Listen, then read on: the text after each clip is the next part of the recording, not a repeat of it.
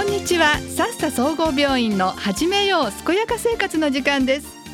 この番組では毎月第1木曜日と第3木曜日のこの時間西東京市にある医療法人社団自生会さっさ総合病院の先生方にご登場いただき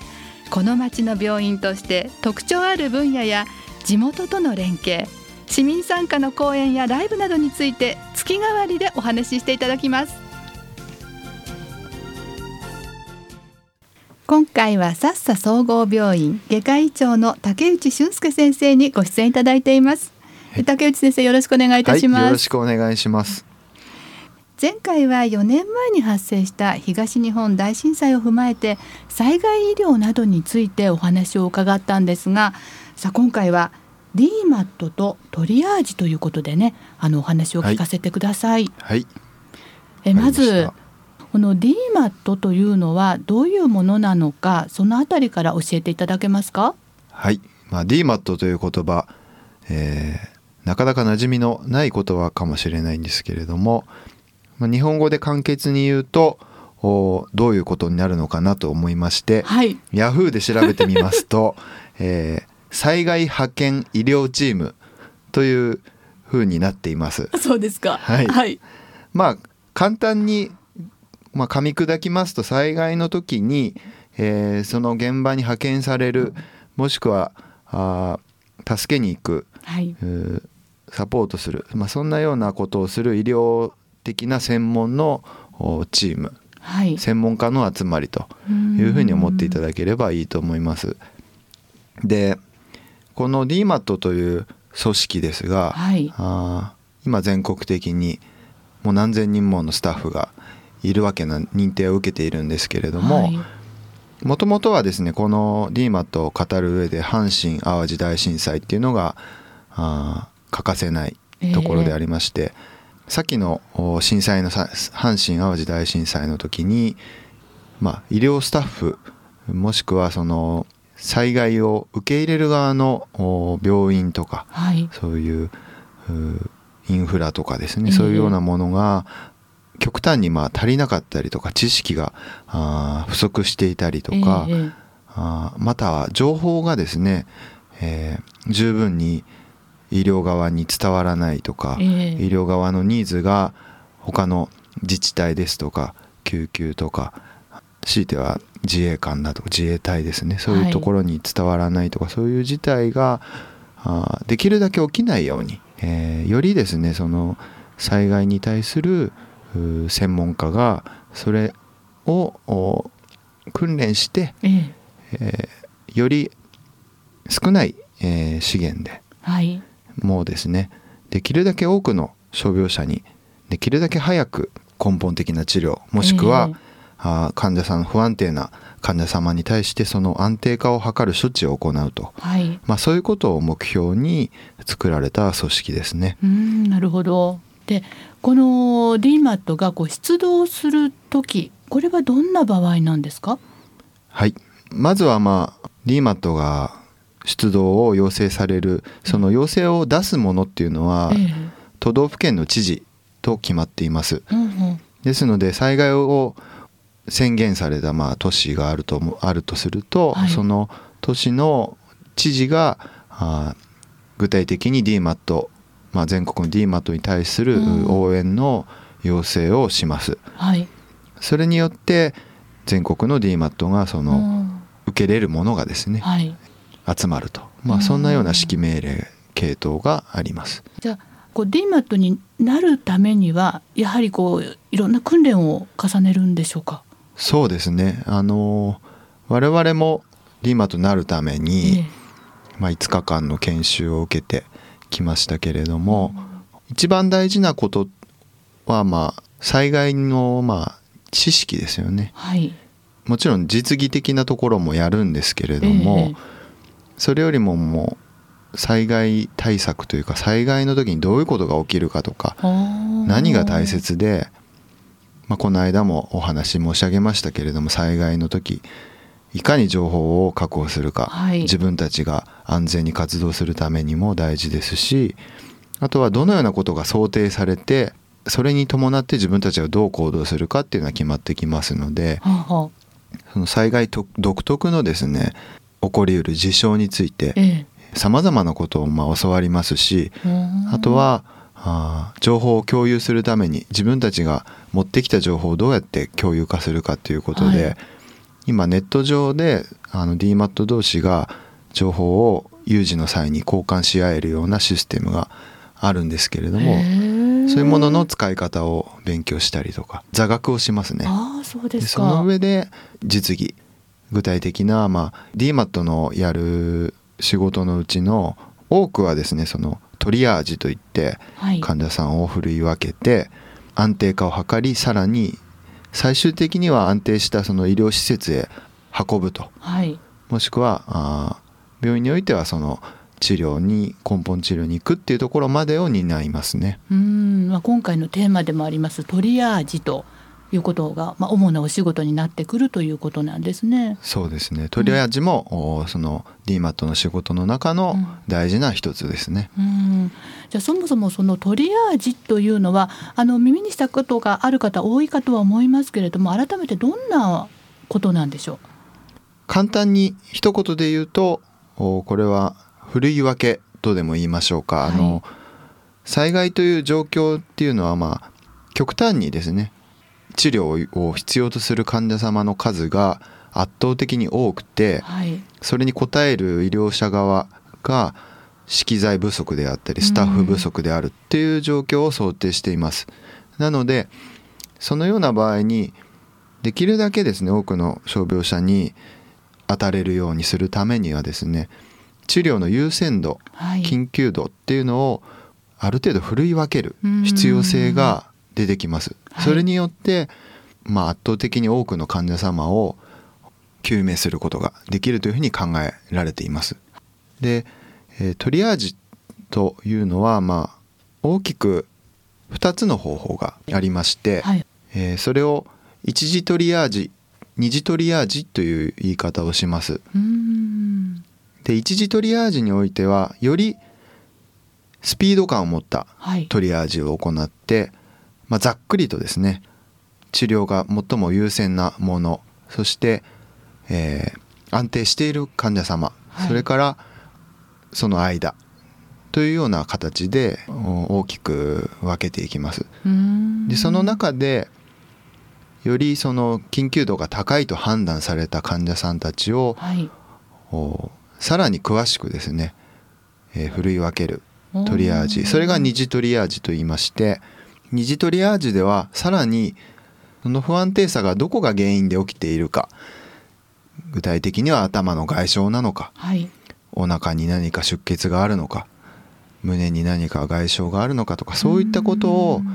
ふるい分けてその中でさらに優先度は誰が一番高いかなっていうのを分けていきますね。なるほど。その最も優先度が高いというのは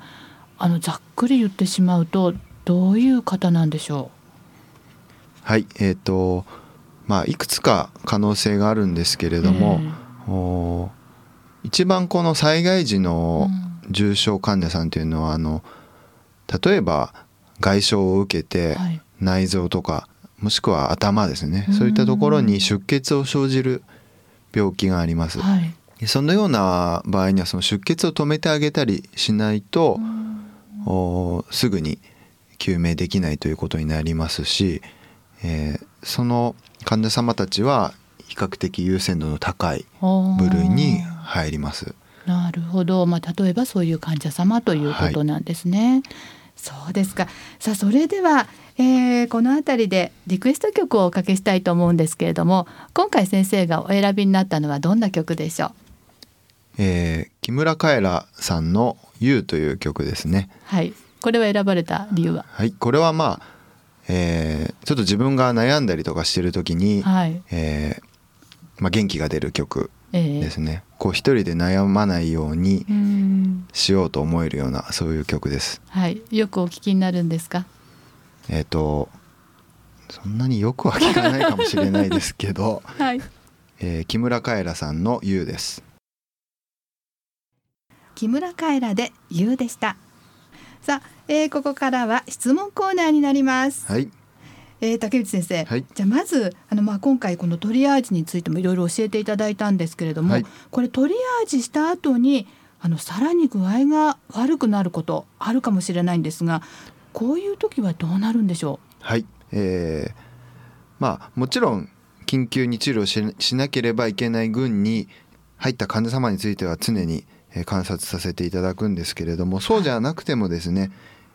えー、時々もう治療はほとんど必要ないよと判断された患者様が急に具合悪くなるということは、えー、あやはり想定されています。なので、うん、トリアージという行為はですね、えー、振り分けなんですけれどもそれを繰り返し使う繰り返しトリアージする必要があります。で我々もそういう訓練を受けてまして、はい、えー、まあ、患者様見れる時に常にその変化を見てあげることっていうのがすごく大事になってきますしもしもそのような自分で分かるような変化が出た場合にはもちろん声をかけていただいたりして、はい、その都度病態の変化がないのかなっていうのを見ていきますね。さらにまあ自分では自覚してなくても、具合が悪くなっていくという患者様もやっぱりいらっしゃいますので、えあの常にそれは目を配って、え何回も何回もその治療の優先度が上がってきていないかどうかチェックしていきますね。ああそうですか。あの先ほど一次トリアージと二次トリアージがあるというお話を伺いましたがこの他にももうその都度時間を追うごとに、まあ、見てっていただける、はい、ということなんですね。その通りです。そうですかじゃあトリアージまあ、これも多分あの多くの人の手が必要になってくるかと思うんですけれども私たちがお手伝いすることって何かありますか？はい。えー、っとですねトリアージについてはあの比較的一次トリアージというのはですねその調べる項目が、えー、あ比較的分かりやすくなっているので一応笹病院ではあのスタッフ全員事務の人も、はい、助手の人も一通り訓練をしています。なのでその少し訓練をすればできることではあります。なのですごくスタッフが足りないよとかいう時にトリアージを必要とこうされる患者様たちのためにやっていただく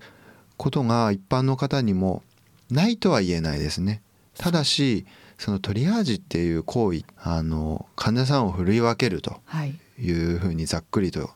言えますのでそれを